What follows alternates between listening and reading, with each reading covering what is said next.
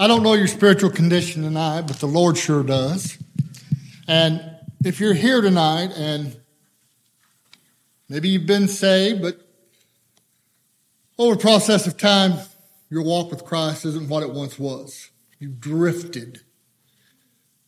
Tonight, I'm praying for you. I'm praying the Holy Spirit will convict you and convince you of your need to come back to the Lord. He's right where you left him. I'm praying for you tonight if you're here and you've never received Christ as your personal Savior.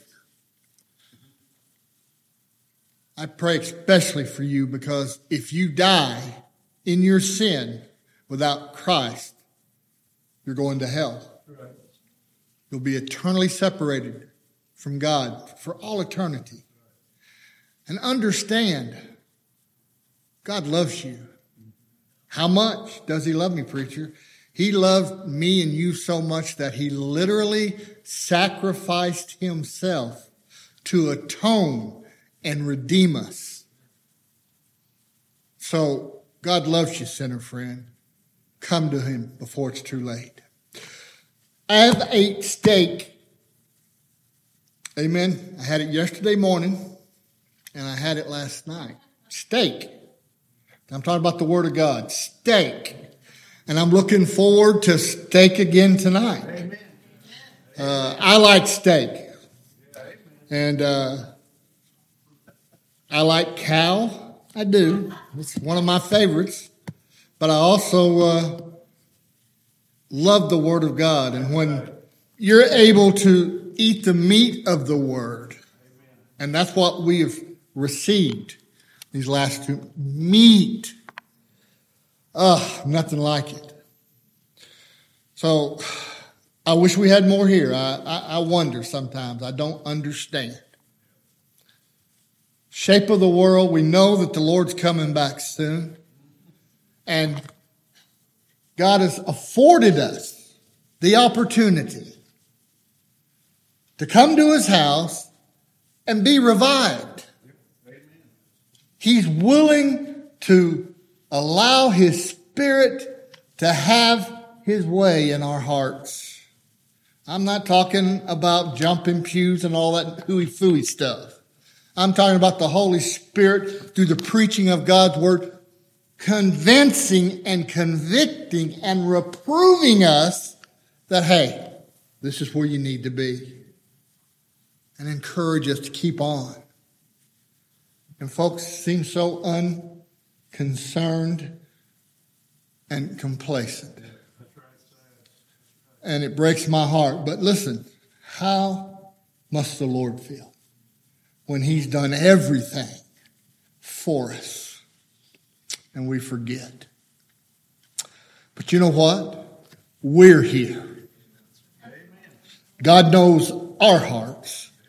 And he says, where two or three, and we got more than two or three, he's there in the midst.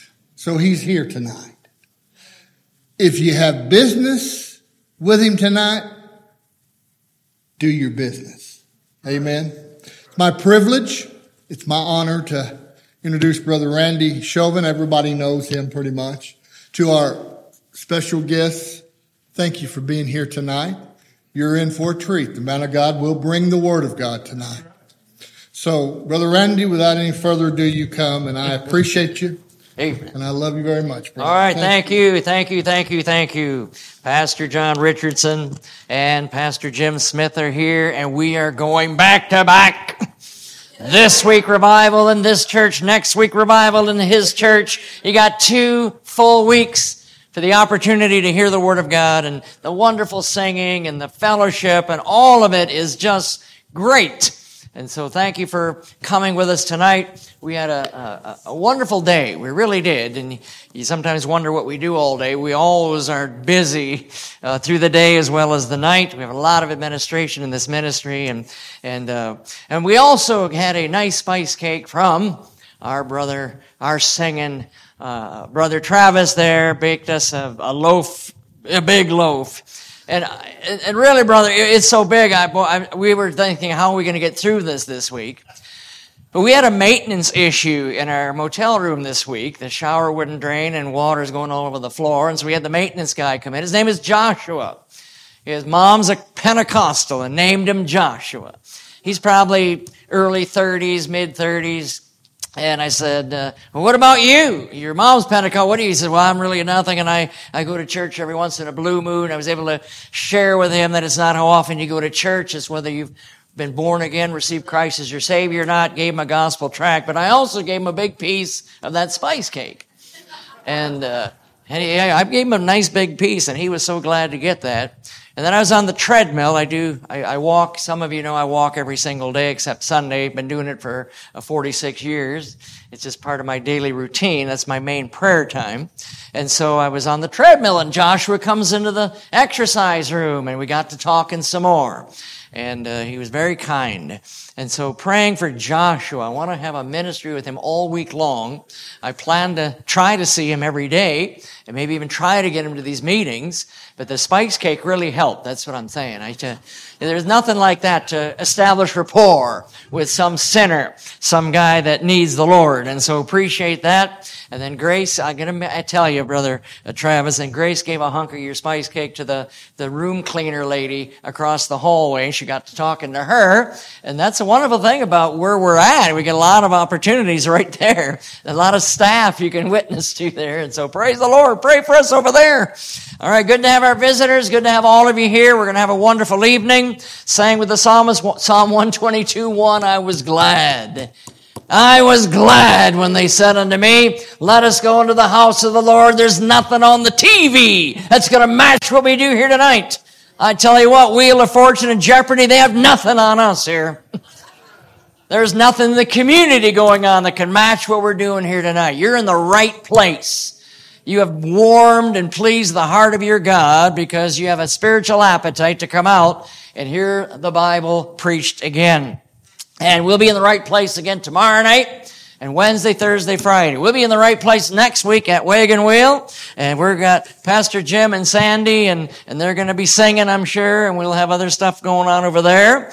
And uh, we'll have a delightful time together. So Sister Sandy, have you worked on that song? I'm an American Christian. You got, yes, you got, you're convicted. I know it. And so, because the last time I was here, I asked her, would you got, would you work on that song? I'm an American Christian. Have you never heard that? It's a great song. And I, I, I, heard it sung in another meeting. And I said, now Sandy's one who could do that. And she could do it well. And she's working on that for next week, I can tell you. All right. So, all right. Your husband's concurring with me. So, you know, just don't forget that Ephesians 5.22 stuff. But anyway, uh, All right, we're going to have my wife come, and she's going to share with us another sacred recitation. And then we're getting right into the Word. I'm glad for all who are the, the boys and girls, teenagers and below. Can I see your hand? Is that, are you one? Are you, are you, are you a teenager? Are you below? Then raise your hand. All right, good. All right, we're glad to have the young people here tonight. I hope the message tonight will be a blessing to you and speak to your heart as well. Uh, yes, Brother Jim. All right. He's at least a teenager, maybe more. All right, so Lord bless you.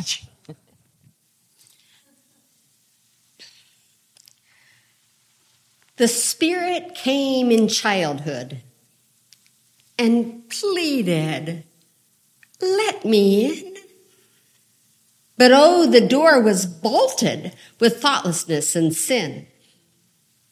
I am too young, the child replied. I will not yield today.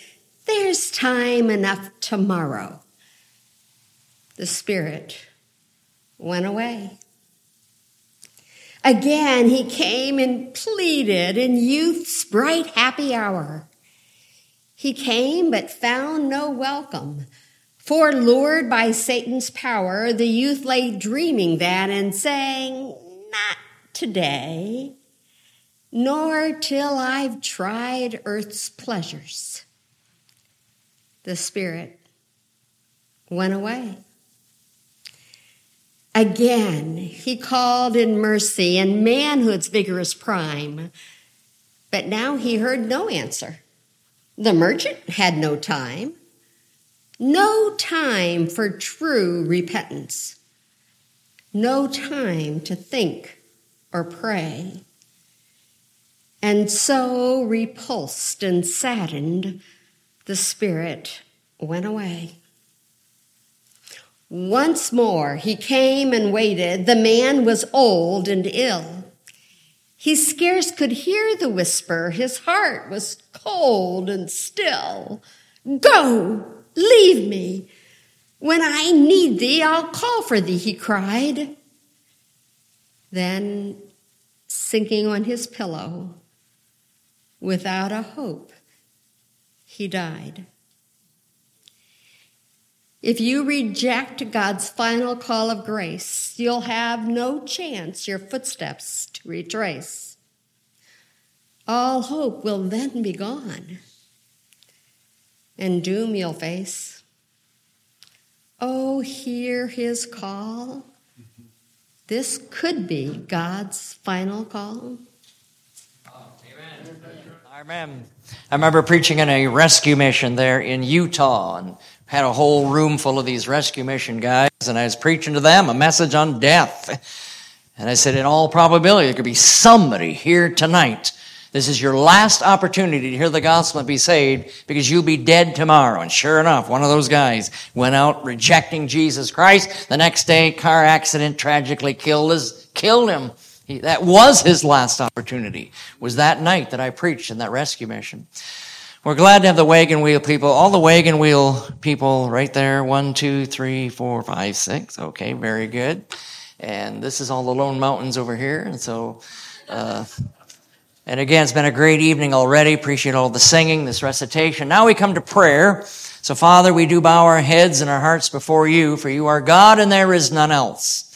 And we're looking at our lovely Lord Jesus this week as we saw him in his teaching ministry yesterday and another facet this week or this, this tomorrow night and through Friday night. We look forward to what you're going to do. You said, call upon me and I will answer thee and show thee great and mighty things which thou knowest not. We pray for great and mighty things tonight and next week at Wagon Wheel. And we're looking forward to meeting those folks and, and just having a wonderful time of fellowship and time around the Word of God there as well. So Lord, you know every heart here tonight.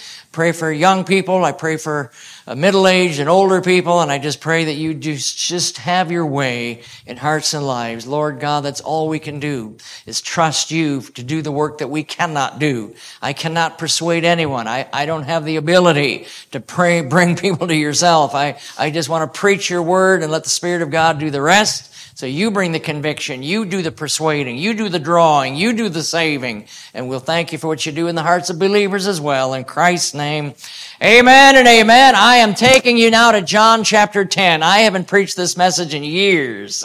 Eh, this is amazing how the Lord leads you to certain messages. Now, yesterday we looked at the teaching ministry of Christ. Tonight we want to look at the shepherding ministry of Christ. And each night we'll look at a different facet of that beautiful cut diamond called the Lord Jesus as the light and the facets of his ministry are coming out to us this week. So John chapter 10, if you are able to stand and let me read the word of God to you in respect out of the inerrant, infallible words of the living God that are preserved to every generation. Some of us believe that's the King James Version, and there's, uh, I'm not here to start any debate, but listen, John chapter 10, I'm going to read verses 1 through 14. You follow along as I read. Verily, verily, I say unto you, who's speaking? All right, the Lord Jesus is speaking to us. Verily, verily, I say unto you, he that entereth not by the door into the sheepfold, that climbeth up some other way, the same is a thief and a robber. But he that entereth in by the door is the shepherd of the sheep. To him the porter openeth. And the sheep hear his voice. And he calleth his own sheep by name and leadeth them out. And when he putteth forth his own sheep, he goeth before them, and the sheep follow him, for they know his voice. And a stranger will they not follow. They will flee from him, for they know not the voice of strangers. This parable spake Jesus unto them, but they understood not what things that, that they were, which he spake unto them. Then said Jesus unto them again, Verily, verily, I say unto you, I am the door of the sheep. All that ever came before me are thieves and robbers, but the sheep did not hear them. I am the door. By me, if any man enter in, he shall be saved, and shall go in and out and find pasture. The thief cometh not before to steal and to kill and to destroy. I am come that they might have life and that they might have it more abundantly. I am the good shepherd. The good shepherd giveth his life for the sheep. But he that is an hireling, and not the shepherd, whose own the sheep are not, seeth the wolf coming, and leaveth the sheep, and fleeth. And the wolf catcheth them, and scattereth the sheep. The hireling fleeth because he's an hireling, and careth not for the sheep. I am the good shepherd and know my sheep and have known of mine. Thank you for standing and following along. You may be seated. We have this message concerning the shepherding ministry of the Lord Jesus, one of the beautiful facets of his great earthly ministry. And we find this passage familiar to some of you, maybe not to others. But we find the Lord Jesus saying, I am the good shepherd. He is the good shepherd. And he has a ministry to all of us as the good shepherd. I want to talk first about the seeking shepherd. The seeking shepherd. The Lord Jesus said it in Luke 19:10, for the Son of Man has come to seek and to save that which is lost. Now, why is he the seeking shepherd? Because we are the straying sheep. We are the straying sheep. Isaiah 53, 6. All we like sheep have gone astray. We've turned everyone into his own way, and the Lord hath laid on him, on Christ, the iniquity of us all. We were born lost, straying sheep. Psalm 51, 5, the psalmist said, Behold, I was shapen in iniquity, and in sin did my mother conceive me. The psalmist went on in Psalm 58, 3, they go astray as soon as they be born. My, isn't that amazing? You hold a newborn infant in your arms and you can say, you are the sweetest little sinner I've ever, I've ever seen. And you'd be so biblically accurate. We are born with a depraved, corrupt, sinful human nature that is bent on sinning, that is bent on straying, and that is bent on resisting and rebelling against God's authority. All we like sheep have gone astray. We've turned everyone to his own way. Every human heart that has ever walked this planet was born straying and lost and rebellious against the authority of God. We don't want God telling us what to do. We don't want our parents telling us what to do. We don't want a teacher telling us what to do. I tell you what, I was 18 years old and I graduated high school. I'm going to get away from authority. I'm going to get away from my parents. I'm going to get away from teachers. So I joined the military. Boy, what a rude awakening I had that first morning in basic training at Lackland Air Force Base, San Antonio, Texas. I got this drill instructor's face right there. And I said, I guess you're never going to escape authority. So you young people might as well get it down. You're always going to be under somebody's authority. And so the fact of the matter is that we are the straying sheep. Every human heart strays from God, every human heart rebels against God and His authority, and that's why we need to let the Lord Jesus conquer our sinful hearts. We need to let Him seek us and find us. Stray, straying sheep. That's what we are. I'll never forget my first uh, visit to the island of St. Vincent there in the Caribbean, the Eastern Caribbean. The island of St. Vincent is nestled between Grenada and St. Lucia. And I was up preaching in a village called Owia, uh, O-W-I-A. Pastor Oral Lewis pastored Hope Baptist Church there in that uh, St. Vincent village of about a thousand people. And, and Pastor Lewis had a parsonage that was right next to the church smallest little parsonage I think I've ever been in. And I was staying with him in that parsonage for the week. But Oral Lewis had sheep. He had sheep and he would tie them up in the front yard And those sheep would eat all the grass in the front yard, and then tomorrow he's going to put them in the backyard and they eat all the grass in the backyard and, and then the next day puts them on the side yard and they eat all the grass there. Where do you think they're going the next day? Yeah, the other side. And so gotta eat all the grass there. And I remember we were having dinner before the meeting and a frantic church member came running in all excited. Pastor Lewis, Pastor Lewis, your sheep are gone again. True story. Pastor Lewis just put his head in his hand. Oh, no, not again. My sheep are always going astray. And now I'm a pretty nice guy. You believe that? I'm a pretty nice guy. So I said, uh, Pastor Lewis, would you like me to help you get your sheep back? He said, Oh, he said, Brother Chauvin, you don't understand. When my sheep go astray, I got to get about 20 or 30 church members together. And first we got to find them. And then when we find them, we make a big circle around them and then just close in on them. It's the only way to get them. Sounds like a new evangelistic technique we might want to use in our local churches. 20, 30 church members together around some sinner and close in on them. Well, I tell you what, well, we found them and we got them. But what straying sheep, you know, is probably the lead sheep who figured out how to wiggle out of his his leash, his, his, his rope that he was tied in, and then he taught the other sheep how to do it. Now here's the, you just wiggle just right and that thing will come off. And they all went running off. We're all straying sheep. We're all born in sin, straying from God. And that's why the seeking shepherd is looking for you tonight. Looking for you because we are born in sin and we naturally choose to sin and stray against God.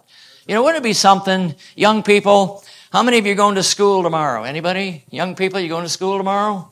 Or wouldn't it be something, some of you are homeschooled, some of you go to a, a public school or a school that has a teacher there, uh, and, and the teacher gets up tomorrow. You're going to school tomorrow. And the teacher stands up and says, class, today we're going to learn how to sin.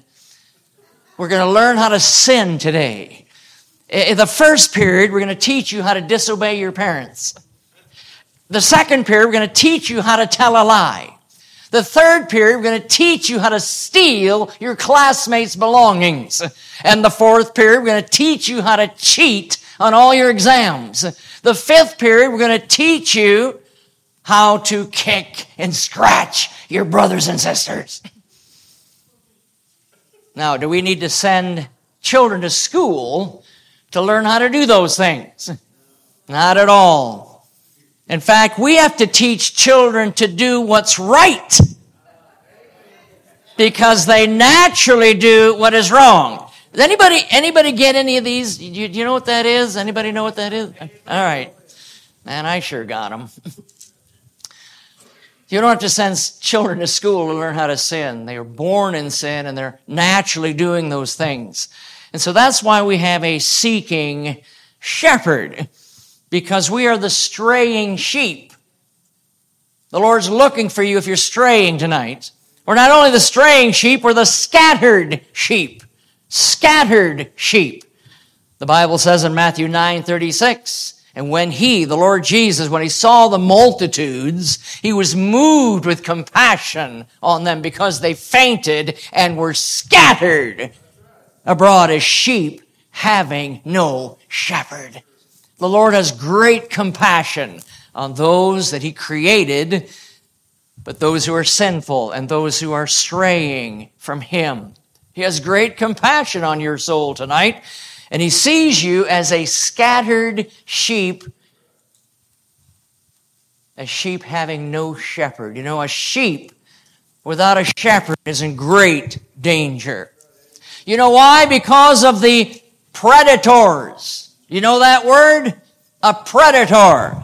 We have it there in verse 12. But he that is an hireling and not the shepherd, whose own sheep are not, seeth the wolf coming and leaveth the sheep and fleeth, and the wolf catcheth them and scattereth the sheep. A wolf is a predator. A lion is a predator. There are many animals who eat other animals. And you know, it's interesting that lions or wolves, they go after straying sheep. They go after sheep that have been scattered from the flock. And you know what else they go after? Are young sheep. You ever watch uh, Wild Kingdom, Mutual of Omaha? I mean, boy, that dates me, doesn't it? And so, uh, boy, the predators, they look, they're looking. The wolf is looking for a sheep that is not part of the flock. They're looking for young sheep, young prey that are vulnerable to attack. And that's where they're going to. You know, it's a very dangerous, dangerous, dangerous thing to be a sheep without a shepherd. You know, sheep are one of the only animals that God did not create them with any defensive part of their body. What do they got? Little, little nibbly teeth that nibble in the grass? Little hooves that prance around the meadow? A soft, woolly back that's easy to bite into? What do you think of all the other animals God created? Maybe you can help me out. Somebody help me out. What, what's, what's an animal God created and gave them something to defend themselves? All right, a lion has great claws and teeth. A what? A porcupine. Boy, you ever watch a dog mess with a porcupine? I've seen they come back and these quills are all in their face, you know, and just, yeah, the porcupine. Boy, God sure gave that critter something to protect itself. What else do you think about? A rhino? Are those Republicans or what are those? Anyway. Uh, a rhino. Think about that thick hide that a rhino has. And then, of course, that big old horn on the front of his face. Man, I tell you, if a rhino's running after you, have you seen those kind of videos of a rhino coming? You got the safari vehicle there, and that rhino's coming in with his horn. He's trying to tip over that Jeep or whatever. Man, they got a big defense, don't they? What else do you know about? The devil? What you. Oh, gazelle. Wow, I, I know gazelles. What do they got there, Bill? All right, they got long horns, and they're the ones that they're the ones that can jump about 25 feet. Yeah. Yeah, so the deer have antlers. The bull moose, boy, he's got some antlers. I pastored out west in Washington State for a lot of years, and man, the elk out there. Huge racks on those elk. And man, I tell you what, they knew how to use them. Those deer and antler people, they, they'll, they'll cut you up, man. Well, you know, there's a lot of illustrations. A frog has a hopper. An octopus has an anchor. A skunk has a stinker. You think of almost every single animal God created. He gave them some means to protect themselves. You know, birds can fly away. Certain animals can climb up trees. Some of them have big teeth. Some have big claws. Some have hides that you can't get into. What about that elephant? What has he got? You know, what's that thing? Boy, you get whacked by that trunk, you're done. Man, I tell you, every animal, God has given them some means to protect themselves except the sheep. I mean, God created the sheep defenseless. The sheep has nothing in its body to protect itself. What is the only thing that God gave the sheep to protect it? The shepherd. The shepherd is the protection for the sheep because he has no other means. And if Jesus Christ is not your shepherd, you are a straying, scattered sheep and you are in great danger. You have nothing to protect yourself from the greatest predator that has ever walked this planet, and that is the devil. 1 Peter 5 8, be sober, be vigilant, because your adversary, the devil, as a roaring lion, walketh about seeking whom he may devour. The devil is looking for straying, scattered human souls. The devil is seeking to destroy you and devour you. The devil's going to hell. He's going to be cast into the lake of fire. Revelation 20 verse 10. Remember the devil's first name? Lou. What's his last name? Zer, loser! the devil's going to the lake of fire, and the devil knows the Word of God, what it says. He likes to misquote it and take verses out of it and add things to it, but he knows Revelation 2010. Whether he believes it or not, I'm not sure, but he knows his fate is he's going to the lake of fire and he's going to try to drag as many people there with him as he can. See that the Lord Jesus is a seeking shepherd, but I tell you what, the devil is a seeking predator. He's seeking to destroy you, young people, older people. The seeking shepherd, the Son of Man, has come to seek and to save that which was lost because we're straying sheep. We're scattered sheep. And to what degree does the Lord seek us? I appreciate Pastor's words at the beginning. And he just gave a wonderful uh, preface to this message because he mentioned this as well that the Lord Jesus loved you so much, although you were sinful, depraved, corrupt, and deserving of judgment. And every one of us are. We're born on the broad road heading for destruction. And God in His mercy, His grace, His love, His compassion, His pity, His long suffering reaches down on that broad road heading for destruction and plucks us up off of that road and puts us onto His narrow road that leads to life. And few there be that find it. I tell you what, if you're some of the born again, blood bought, heaven bound children of God tonight, you're some of the few that Jesus said would be genuinely born again and on the narrow road that leads to life. You know, I marvel at that. I do. 20 years as a Roman Catholic in darkness and death, ritual, work, system of salvation. A billion Roman Catholics in this world, and I was one of them. And, I, and, I, and again, I'm, I'm not a Calvinist, but I think about the sovereignty of God and I think about how He brings people into our lives and brings circumstances into our lives so that we actually look up. because I love this world and I love sin and I planned all my weekends around sin. And here's this airman in the U.S. Air Force stationed in Okinawa, Japan. And along comes these people that God led into my life. My drinking buddy Bo Nelson gets saved and begs me to come watch his believer's baptism. And so I went that night to Maranatha Baptist Church in Okinawa, church established to reach the military. And for the first time in my life, I heard the saving gospel of the Lord Jesus. And the Lord Jesus was seeking me.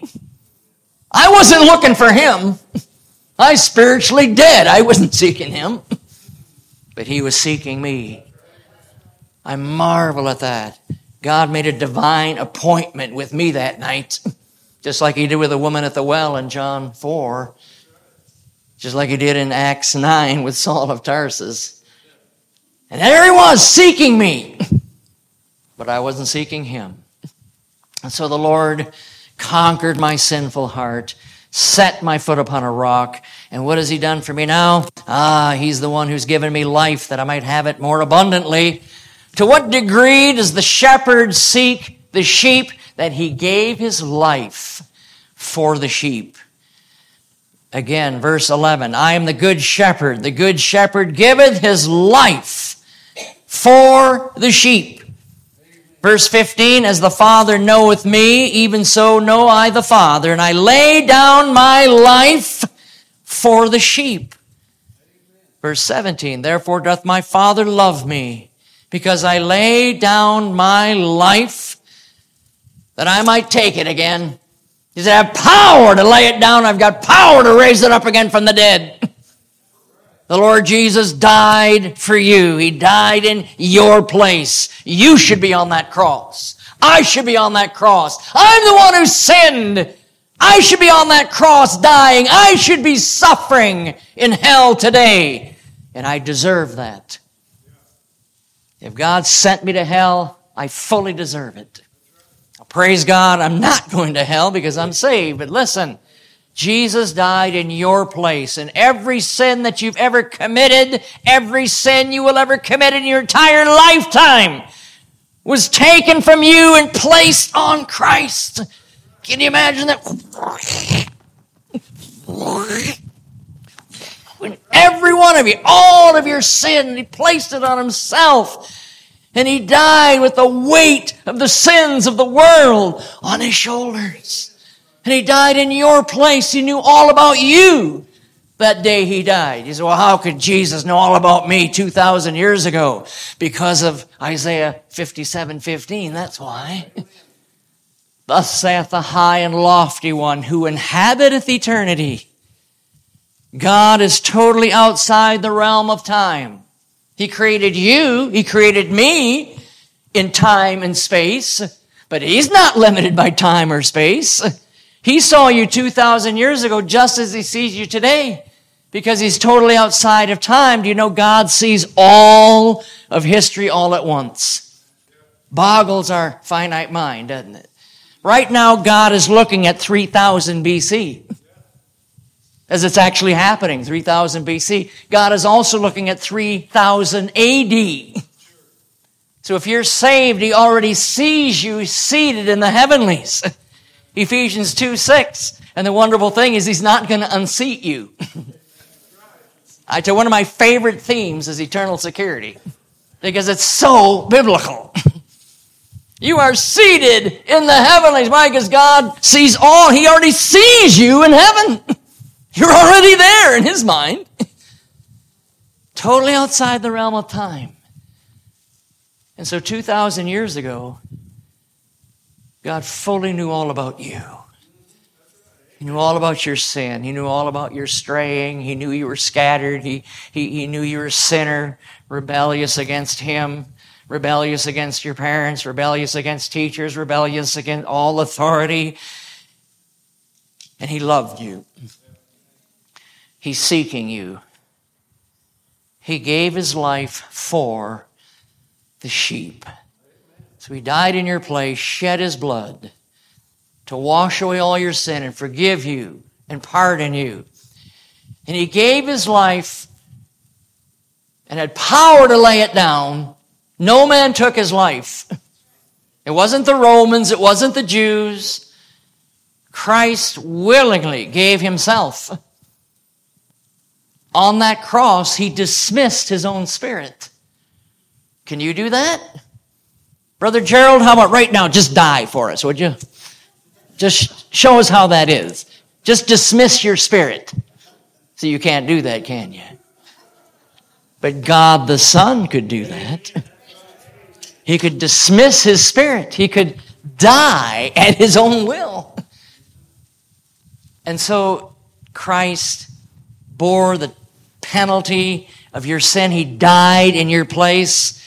He had power to lay his life down. He had power to take it up again to destroy this temple, and in three days I'll raise it up. The Lord Jesus is alive. He said in Revelation 1:18, Behold, I am he that liveth and was dead, and behold, I am alive forevermore. And this crucified, bleeding, battered, and bashed, and tortured Savior. Rose again triumphant from the grave and is alive forevermore and who the one who gave his life for the sheep now gives his life to the sheep. Do you understand that he gave his life for you as a sheep? That he might give his life to you. John 10 28 jesus said this and i i give now that's interesting you mean Jesus Christ is God with the authority and the power to give you eternal life? Now, praise God for our Father in heaven, but it doesn't say, my Father gives them eternal life. He said, I give unto them eternal life, and they shall never perish. Neither shall any man pluck them out of my hand. The word perish is only used of those who reject Christ, who resist Christ, who refuse Christ, and who die in their sins. You'll never see perish used of a believer. For God so loved the world that he gave his only begotten Son, that whosoever believeth in him should not perish. What is the word used for saved, born again people who die in Christ. Their body goes into the ground awaiting the resurrection. They immediately go into the presence of God. What word is used for them? Sleep. We shall not all sleep, but we shall all be changed. We not all are going to have to taste of physical death because the Lord's coming again.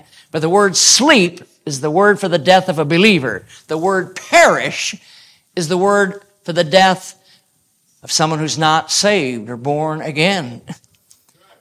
And so what about you? Are you going to sleep or are you going to perish? If you died right now, would you perish or would you be sleeping? Not soul sleep. Seventh day Adventists teach that. Do you know, according to Seventh day Adventists, Paul the Apostle has never been to heaven? He's, his soul is sleeping in the grave. Is that biblical? 2 Corinthians 5 8 absent from the body, be present with the Lord. Luke 16, the beggar died and was carried immediately by the angels into Abraham's bosom. Paul said in Philippians 1:23, I'm in a strait betwixt two, having a desire to depart and be with Christ, which is far better. That makes no sense if Paul's just going into a grave for 2,000 years. So the Lord Jesus gave his life for the sheep that he might give his life to the sheep. He, I give unto them eternal life. 1 John 5 11. This is the record that God hath given to us eternal life. The grammar there is that we already are possessors of it. You don't wait till you die to get eternal life. You have eternal life the moment you call on the Lord Jesus to save your poor, wicked, straying, scattered, hell-bound soul. Immediately when you're saved, Jesus that I give to you eternal life. And this is the record that God hath given to us eternal life. He that hath the Son hath life. He that hath not the Son of God hath not life. How simple is that? I was preaching that one time or witnessing to that to somebody, and they said, Well, yeah, but that's just the way you interpret it.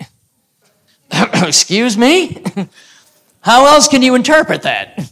He that hath the Son hath life. He that hath not the Son of God hath not life. What do you mean that's just the way you interpret it? That's what it is.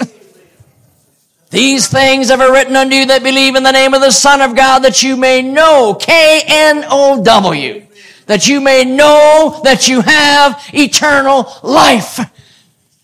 What joy, what peace to know that you have eternal life and to have assurance that your sins are forgiven.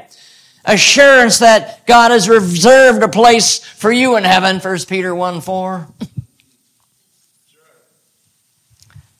And He already has you seated in heaven in His eternal mind. He gave His life for the sheep died in your place, shed his blood, rose again from the dead, is alive forevermore, and offers freely by his grace the gift of eternal life.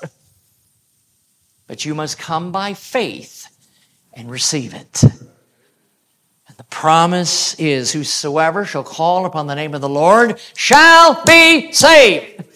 Not might be, not maybe, not hopefully, not find out someday when you die, the moment you call on the Lord Jesus and invite Him into your heart and life. That moment you have eternal life. So the Lord Jesus is the seeking shepherd who gave His life for the sheep that He might give His life to the sheep. Now, do you want this life? Say, how do I get this life? Look at verse 9. Jesus said it. I am the door. He's not a door among many doors. He is the, the definite article. I am the door. By me.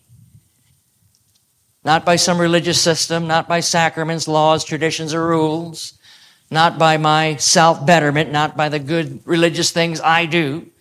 No, the Lord Jesus said, I am the door, and by me, if any man enter in, he shall be saved, born again, converted, passing from death unto life and blindness to sight, from darkness to light. All wrought by the power of God. Nothing you do or I do. All of it is produced by the Savior, so he gets all the glory for it. I am the door by me. If any man enter and he shall be saved and go in and out and find pasture. He's the door and you must come through Christ and him alone to have this eternal life. Now, there are many people don't, don't want to use the door. Look at verse 1.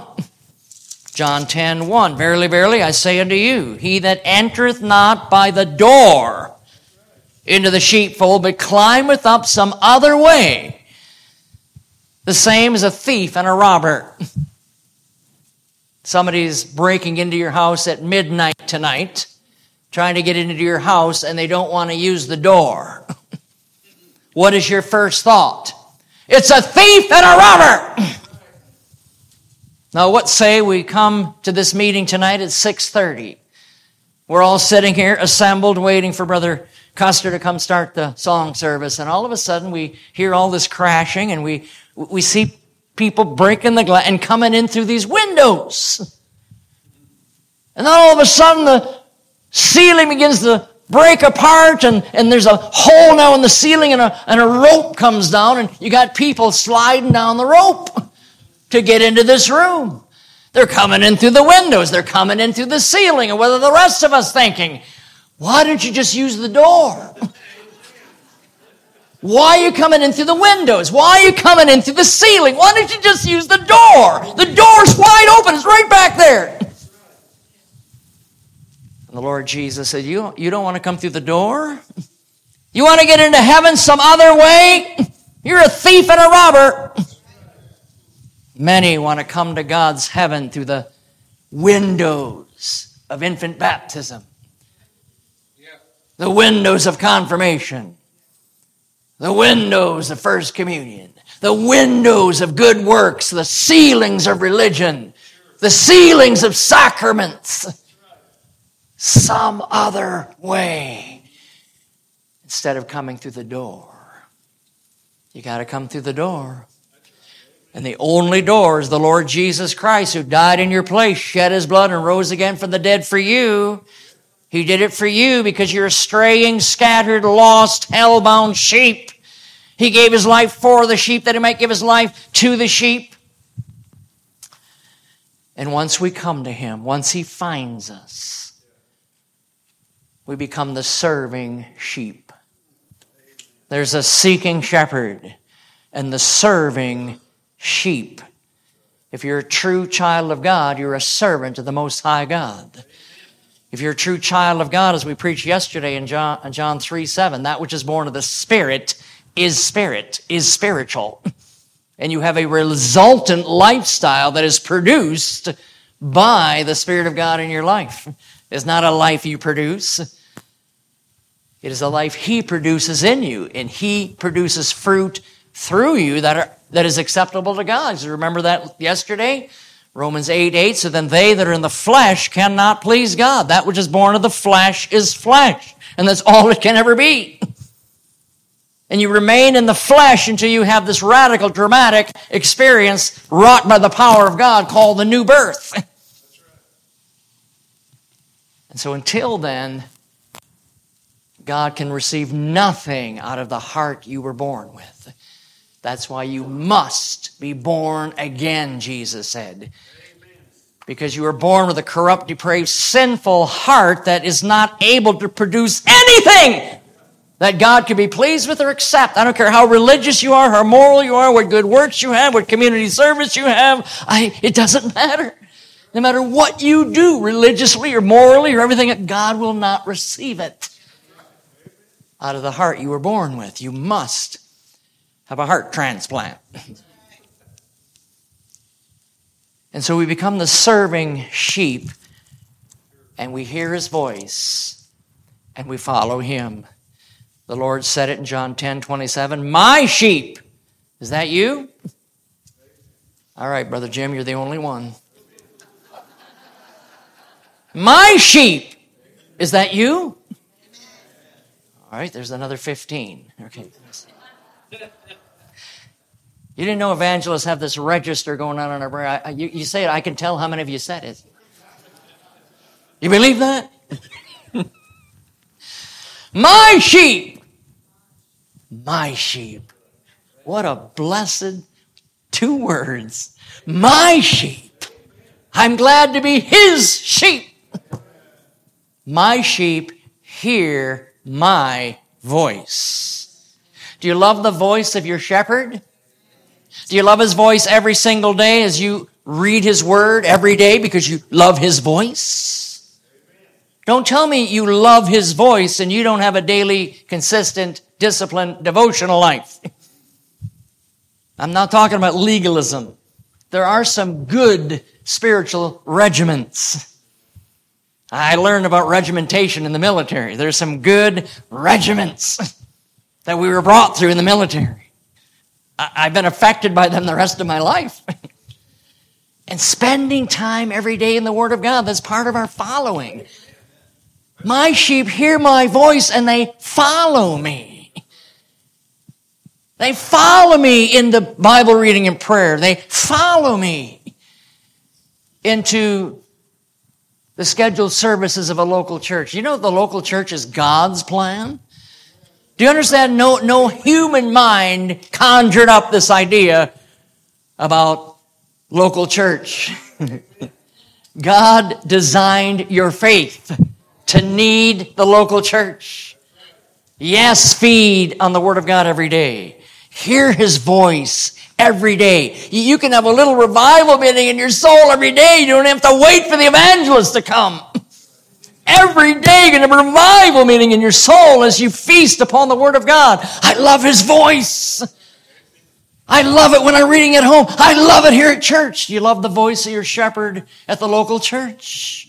You hear the voice of an under shepherd, but it's really the voice of the shepherd. My sheep hear my voice and I know them. What a thought.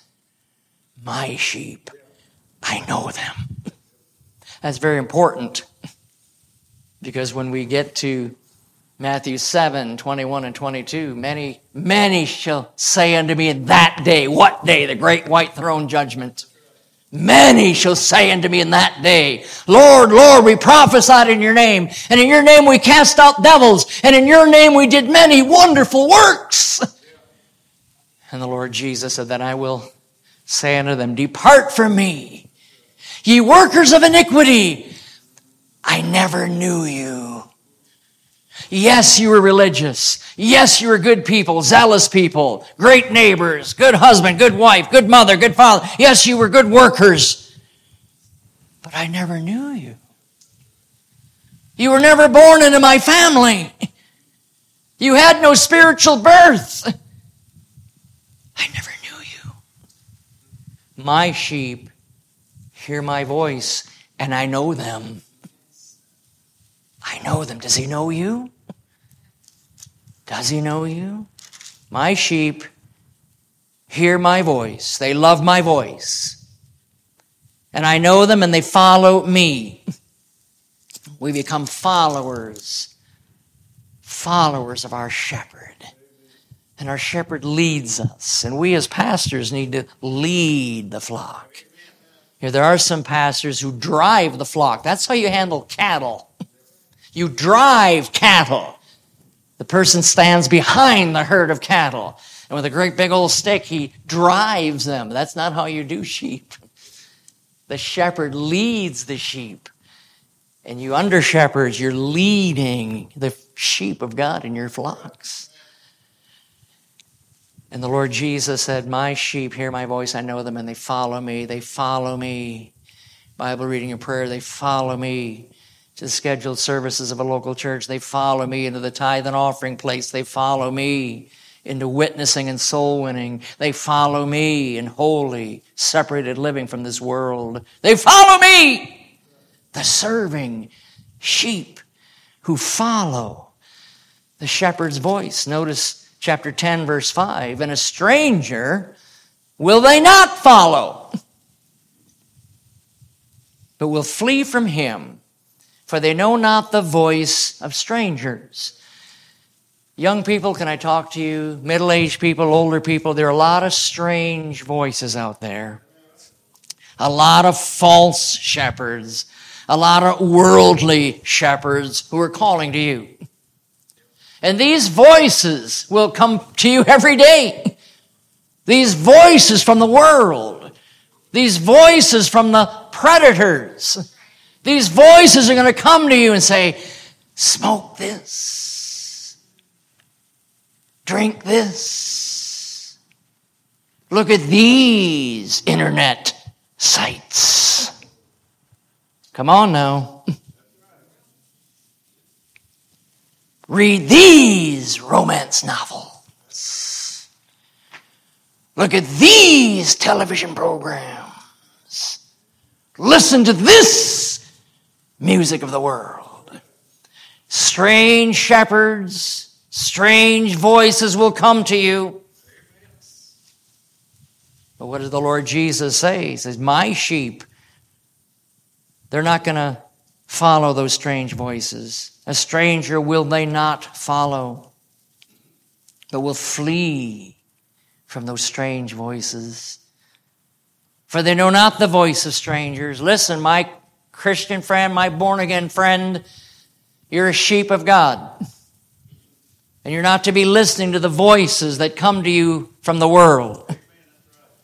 But if you're here today and you say, I know I'm a, sheep of God, I, I know I am a believer sheep, but even you as a believer sheep can start straying from the Lord. And even you as a saved sheep of God can begin listening to the voices that are bombarding you from this world. And you can easily get backslidden. You can easily lose or leave your first love of the shepherd. The Lord is my shepherd. I shall not want. I've always loved Psalm 119, 176, the very last verse of the longest chapter in the Bible, Psalm 119. Psalm 119, 176, I have gone astray like a lost sheep. I'm not a lost sheep. I'm a saved sheep, but I've gone astray like a lost sheep. I've been listening to the voices of the strangers in this world. And I've been thinking the way and speaking the way and doing the things that the lost sheep do. I've gone astray like a lost sheep. Does that describe anybody here tonight? So I know I'm saved, but I've been going astray like a lost sheep. A lot of part of my life looks just like the lost sheep in the world. And then he goes on to say, Seek thy servant. I'm a straying sheep, even as a believer. I, have gone astray like a lost sheep. Seek thy servant. I am your, I am your servant. Seek me. He seeks the lost sheep, but he's also seeking the saved sheep who've gone astray, who are backslidden, are involving themselves in the things of this world just like lost sheep do. Seek thy servant, for I do not forget thy commandments. I know what the word says.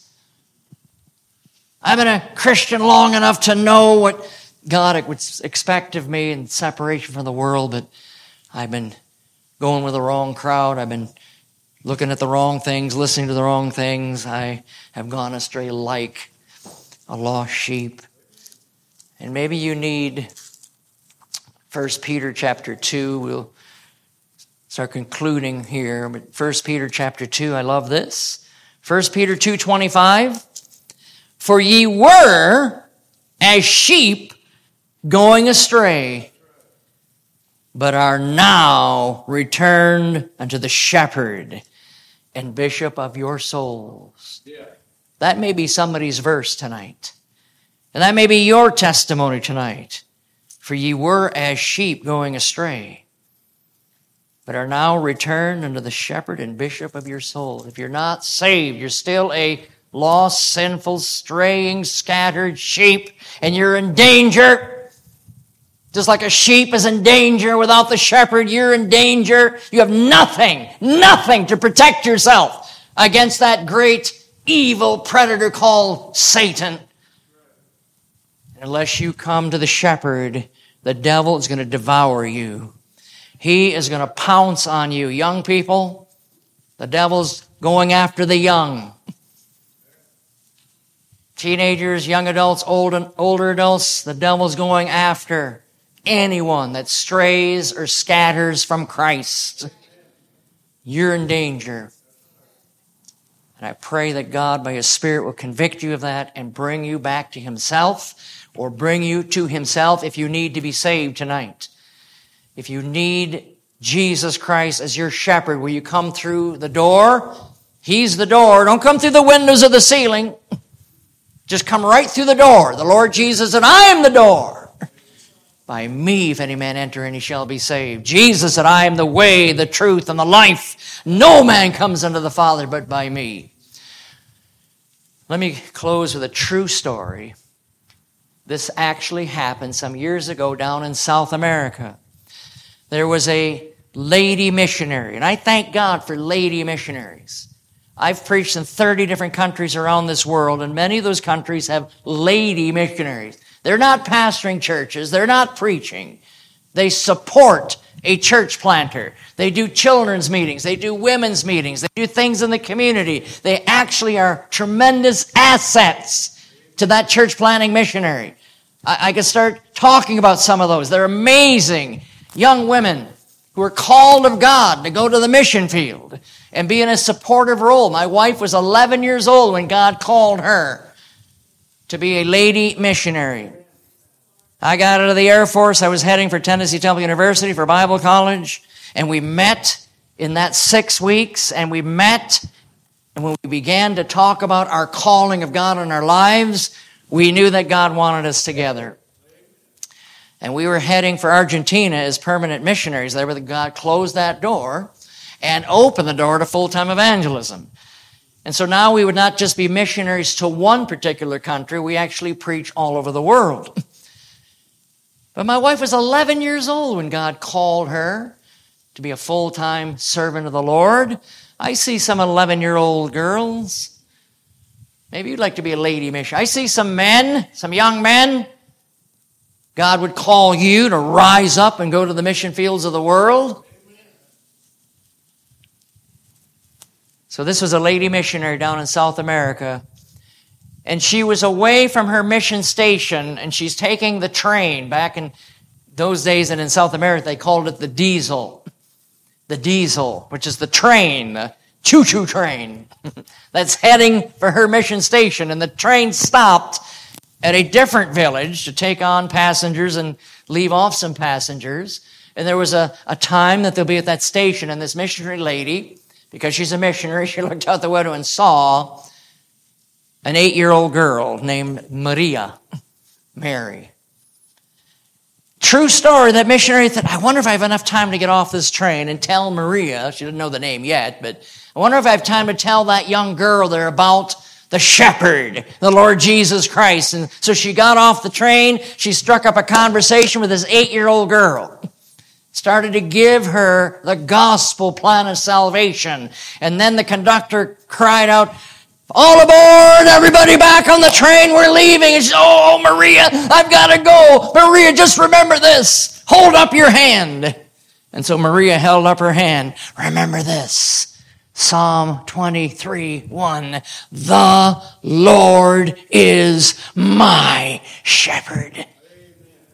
Maria, the Lord Jesus died in your place, shed his blood, rose again for you, and he wants to be your shepherd. Not just a shepherd, not even just the shepherd. He must be my shepherd. The Lord is my shepherd, Maria. You've got to make him your shepherd, your personal Savior, Lord. And missionary lady gets back on the train.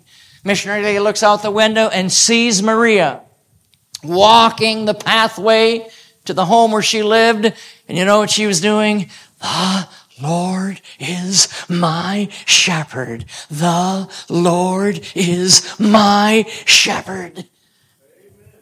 Some months later, the missionary lady was back in Maria's village. I've got to find Maria. I've got to finish telling her about the Lord Jesus and how she can be saved and make Christ her shepherd. And she got directions to Maria's house. And she knocked on the door and the mother, Maria's mother answered. And the missionary lady said, I'm here to see Maria. Can I see Maria? And the mother began weeping. Said a couple weeks ago, Maria was very, very sick and she died. But somehow Maria knew you'd be coming back. And Maria said, when the missionary lady comes back, tell her this. What was the message Maria want me to have? What was it? Maria wanted you to know that she died holding her fourth finger. The Lord is my shepherd. Tell the missionary lady that I received Jesus Christ as my Savior, and He's now my shepherd. And Maria is in heaven this very day because it's a true story. And Mary understood, Maria understood Jesus must be your shepherd who died, shed his blood, and rose again. Well, let's pray together. Lord God in heaven, I thank you for the listening ear and the understanding heart tonight. Lord, I'm just wondering as your spirit moves around this room, would you put your finger on some boy or girl, maybe eight years old like Maria, maybe nine, ten, eleven, maybe a teenage girl or boy that's here tonight, but they have not yet been saved. They've not yet received Jesus Christ as their personal Savior and Lord. They've not yet come by faith to place their trust and their dependency for eternal life in Jesus Christ and Him alone. Help them tonight to understand the Lord Jesus is the only door. They must come through Him to get into the great heavenly sheepfold, heaven is there any boy or girl that's here tonight that would say, I'm not sure if I die tonight I'd go to heaven. I'm not sure I've ever made Jesus Christ my Lord, my Savior, my shepherd. And right now you say, I am a straying, scattered sheep and I'm unprotected and I want the Lord Jesus as my shepherd. I want to, I want him to save my soul tonight. Anyone like that, you just slip up your hand and let me see who you are. We're going to get the help you need, give you the help you need in just a few minutes. Anyone like that? Is there any adult like that? Any adult, even tonight? So I know you were telling that story mostly for boys and girls, but God spoke to my heart tonight that I need to get saved. I want to be born again. I want to make the Lord Jesus my shepherd. Anyone like that? Anyone at all? Not only do we have a seeking shepherd, we have the serving sheep. Are there sheep of God, saved people here tonight, and you know you're straying? You actually came into this Monday night meeting. And I believe you love the Lord. I believe you wanted to sit under the preaching. But you know there are voices out in this world. There are false shepherds that are calling to you. And to be honest, you've been listening to them and you know that you should be a pure, holy sheep of God, listening only to your shepherd's voice. But you would confess tonight, I, have gotten away from the Lord and I know it, and I'm straying from the Lord, and I'm looking at things I know I shouldn't be looking at, and I'm listening to things I know I shouldn't be listening. I'm, I'm going with people that I know that I shouldn't be going with because they drag me down spiritually. I, I've been making choices that I know are not pleasing to the Lord, and I needed this message tonight. Would you pray for me, preacher? Could I see your hand tonight if God has spoken to your heart tonight? There's some things I'm listening to, some voices that I know I shouldn't be listening to. The Lord Jesus said, My sheep hear my voice, and I know them, and they follow me. Let's all be serving sheep. If you need to return to the shepherd and bishop of your soul, would you do that tonight? If you're like that psalmist, I've gone astray like a lost sheep. Seek thy servant, for I do not forget thy commandments. If that's you, would you let God do a work in your heart tonight?